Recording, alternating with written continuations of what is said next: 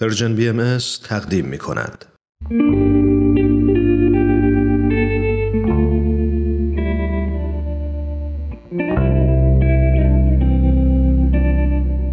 عبدالبهاء سر خدا.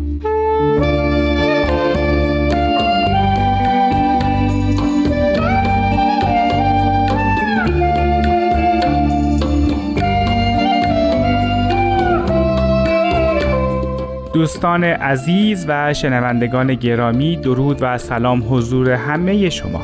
من پارسا فنایان هستم، مجری این برنامه عبدالبهاء سر خدا.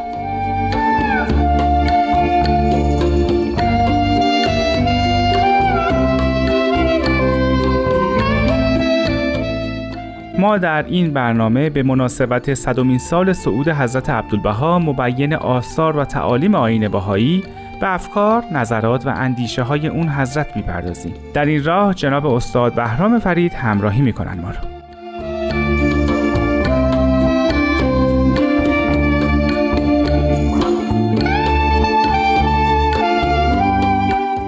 حضرت عبدالبهاء می‌فرمایند: از برای حقیقت الوهیت اسما و صفاتی بیان کنیم.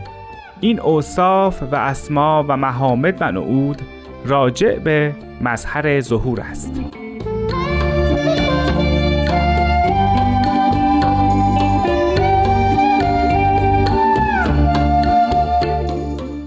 چیزی که در تمام ادیان الهی زیاد بهش پرداخته شده مقام انسانه. تصمیم گرفتم برنامه امروز رو اختصاص بدم به این موضوع و از جناب فرید پرسیدم مقام انسان از دید حضرت عبدالبهاء و البته آیین بهائی چطور بهش نگاه شده. ولی قبلش ازشون خواستم که در مورد ادیان دیگه و نگاه اونها به مقام انسان هم توضیح بدن. یکی از موضوعات مهم در آثار حضرت عبدالبهاء همین مقام انسانه. به صورتهای گوناگون بیان شده، به طرق مختلفی مطرح شده. شاید جذابترین اون این باشه که حضرت عبدالبهاء اشاراتی به کتب مقدسه دارن برای تبیین مقام انسان.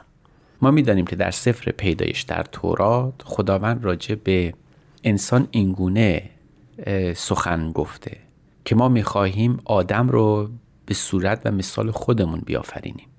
و این گفته در مسیحیت تکرار میشه، یعنی در عهد جدید هم باز ما می‌بینیم که پولس قدیس و پتروس به همین که انسان صورت خداست، یک مثالی از خداست اشاره کردن.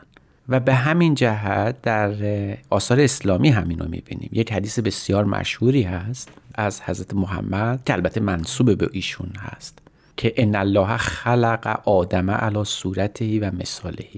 البته صورت‌های گوناگونی از این حدیث بیان شده.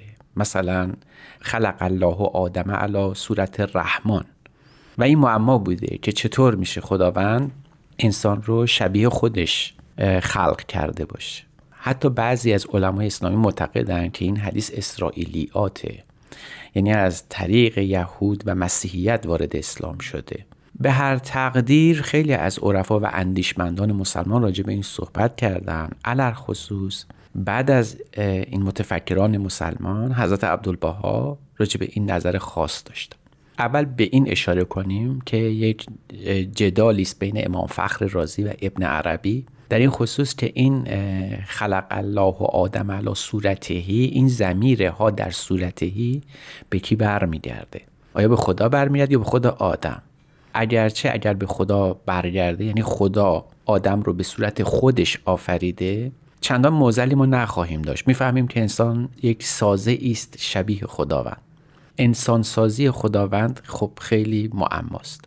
اما اگر این ضمیر ها در این صورتهی برگرده به آدم، خب معنیش خود سخت میشه، یعنی اینکه خدا آدم رو به صورت آدم آفریده. خب این یه مشکلی ایجاد میکرد. برای همین خیلی از اندیشمندان مسلمان گفتن که این حدیث صورت دیگری داره، یعنی مثل اینکه یه روزی حضرت محمد یا حضرت علی نشسته بودن، یه پدری به صورت فرزندش کشیده میزنه، سیلی میزنه و بعد حضرت علی میفهمن که نزن او رو، چون ان الله خلق آدم علی صورته، یعنی این بچه تو شبیه حضرت آدمه و مراقبش باش.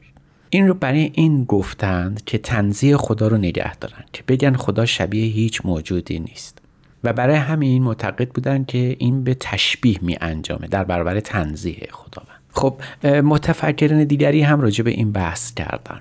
یه فکر این است که انسان مثل خدا هست، یعنی خدا دست داره، پا داره و برای همینم به یک فرقه به اسم مجسمیه رسیدیم که اونها میگفتن درست خدا جسم داره. خب این البته در اندیشه بهائی جایی نداره، چون ما خدا معتقدیم خدا منزه. برخی از عرفای اسلامی معتقد شدن که این یک تعویل باید بشه، این بیان چه در تورات چه در حدیث اسلامی، و برای همینم اون سابقه بسیار کهنی که این حدیث داشت نشونه عظمت انسان می‌دونستن و به همین خاطر بحث جدی‌تری راجع به این موضوع کرد.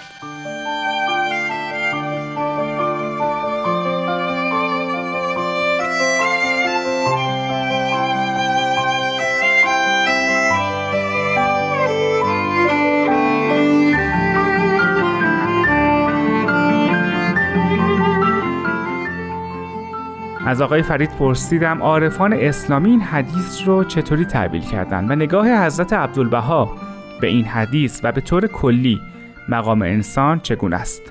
عارفان اسلامی اینطور گفتند که این صورت وارگی انسان به خداوند منظور اسما و صفات خداونده، یعنی در حقیقت خدا اسما و صفات خودش رو به نحو کامل در انسان آفریده.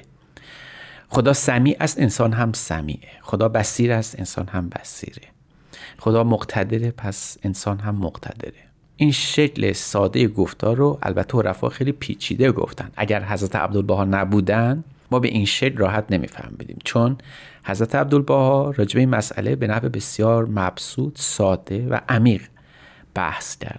می‌فرمایند که این که خداوند می‌فرماید انسان را به صورت خود خلق کنیم، مراد صورت اسما و صفات الهی است و الا ذات باری از صور مادی مقدس است و از امثال و اشباه منزه و مبرا. همونطور که می‌بینیم حضرت عبدالبهاء خیلی عمیق، ساده و روان مسئله رو حل می‌کنند. از یک طرف معتقدند که نباید خدا رو شبیه شیئی یا کائنی یا حتی انسان بدانیم، او منزه است از هر گونه تشبیه و تمثیلی.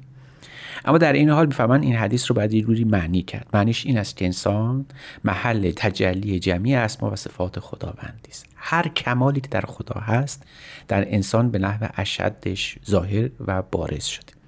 شاید تمام اشیا در دیدگاه عرفانی و همینطور در دیدگاه بهائی، از منظر بهائی همه اشیا محل تجلی خداوند هستند.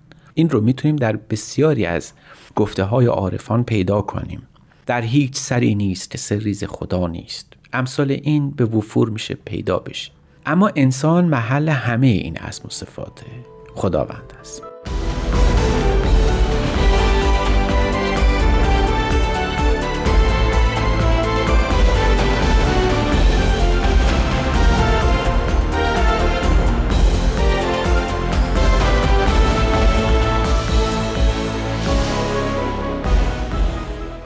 شنوندگان عزیز، به برنامه عبدالبهاء سر خدا گوش میدیم.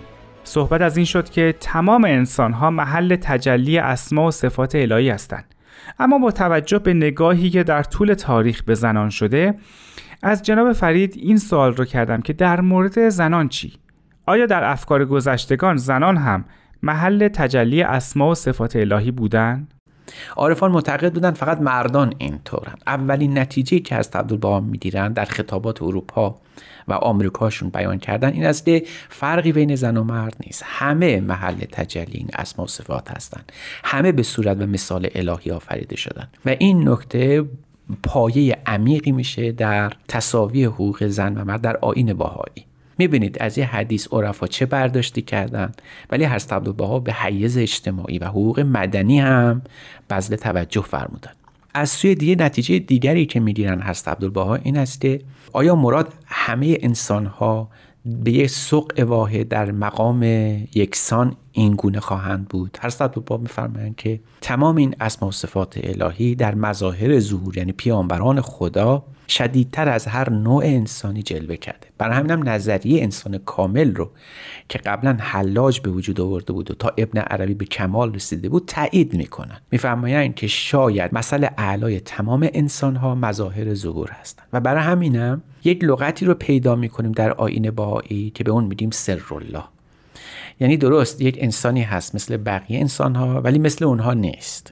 او بیشترین شباهت رو به خدا داره. پس وقتی خدا میگوید ان الله خلق آدم علی صورته و مثاله یا صورت رحمان، در واقع داره مظهر ظهور خودش رو نشانه میگیره. این مسئله که انسان کامل سر خدا هست حالا ما رو به یک کلمه مهم در لقب حضرت عبدالبهاء نزدیکتر میکنه و اون لقب سرالله است.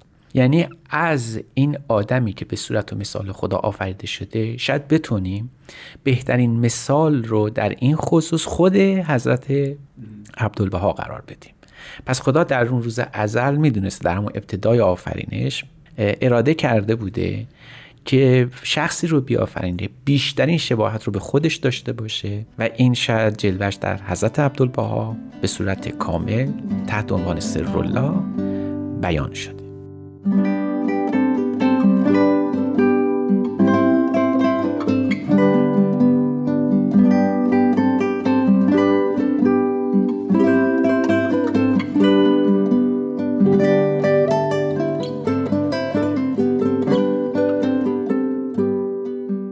از جناب فرید پرسیدم آیا حضرت عبدالبهاء تنها کسی هستند در طول تاریخ ادیان که بیشترین شباهت رو به خداوند دارند؟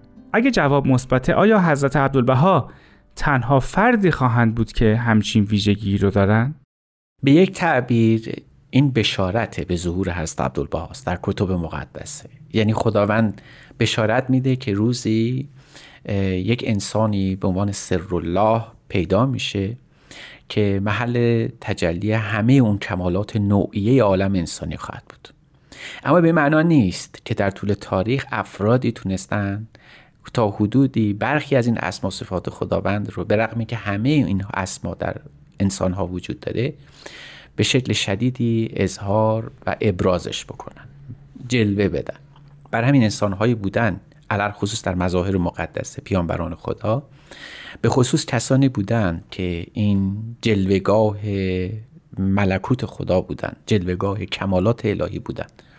اما اینجا صحبت از این است که یه انسان خاصی است که باید پیدا بشه که وقتی به اون نظر میکنیم دیگه جای هیچ سوال و پرسشی برای ما نمونه، که مراد خداوند از اینکه یه زمانی انسان به این مقام بلند میرسه که تمام اون اسما و صفات خداوند رو جلوه میکنه، اینک پیش شماست، با شما سخن میده. و برای همینم خداوند از همون ایام در یک حدیث قدسی گفته بود الانسان سری و انا سره. این الانسان سری وچه شباهتش با اون لقب معتبر حضرت عبدالبها که فرمودن سرالله الاقوم، از طرف حضرت بهاءالله به ایشون عنایت شده، وجود داره. یعنی انسان سر خداوندی کسی نیست جز حضرت عبدالبها. حتی میبینیم این کلمه سرالله الاعظم هم قبل از حضرت عبدالبها وجود داشته، به بعضی از نفوس داده میشد. یعنی میدانیم که مولانا رو در زمان خودش به اسم سرالله الاعظم میشناختن، اما هرگز به این معنا نبوده که این همون انسانی است که به شکل اتمش صورت خداوندی است. در واقع وقتی که این لقب رو خود حضرت بهاءالله به حضرت عبدالبها دادن، به این معناست که اراده کردم که انسان، مقام انسان رو به قدری بزرگ بکنم که شاید در تاریخ ادیان شبیه و مثیل نداشته باشه. و اینکه ابراز این قدرت خودم رو در این انسانسازی پرکمال عیان کنم، حضرت عبدالبهاء را آفریدم. پس حضرت عبدالبهاء به این خاطر سرالله الاعظم هستن. و جالب اینه که حتی قبل از حضرت بهاءالله هم حضرت اعلی به این نکته اشاره و بشارت داده بودن. یعنی فرموده بودن هل تعرفون سرالله، آیا سرالله رو میشناسید؟ بعد اونجا میفهمان سرالله اول من آمن به من یظهره الله، یعنی سرالله اون نخستین کسی است که به حضرت بهاءالله مؤمن بشه. به همین تعبیر می شود گفت که خداوند همه ابناء انسان رو به صورت خودش آفریده، اما این به صورت بالقوه وجود داشته. اگر قرار باشه بالفعل در بیاد، هم خداوند در این ایام او رو به شکل حضرت عبدالبهاء آفریده، خلق کرده. برای همینم شؤون مختلفی از حضرت عبدالبهاء هست که هر کدوم از اونها میتونه نمونه یک انسان کامل یا یک کمال وافر خداوندی تلقی بشه. از این جهت که آیا میشود تمام اینها رو در حضرت عبدالبهاء جمع کرد، ما به این نکته میرسیم که این یک معماست، یا به تعبیر خود کتاب مقدس سر خداوند. میفهمیم که الانسان سری و انا سره، انسان سر من است، یعنی حضرت عبدالبهاء، و انا سره، برای اینکه همه من در حضرت عبدالبهاء به صورت اسرار نهفته و مندمج. شناخت حضرت عبدالبهاء در واقع شناخت حضرت بهاءالله است و از این طریق نقبی است برای شناخت خود خداوند، نه ذات خداوند بلکه همون اسما و صفات الهی.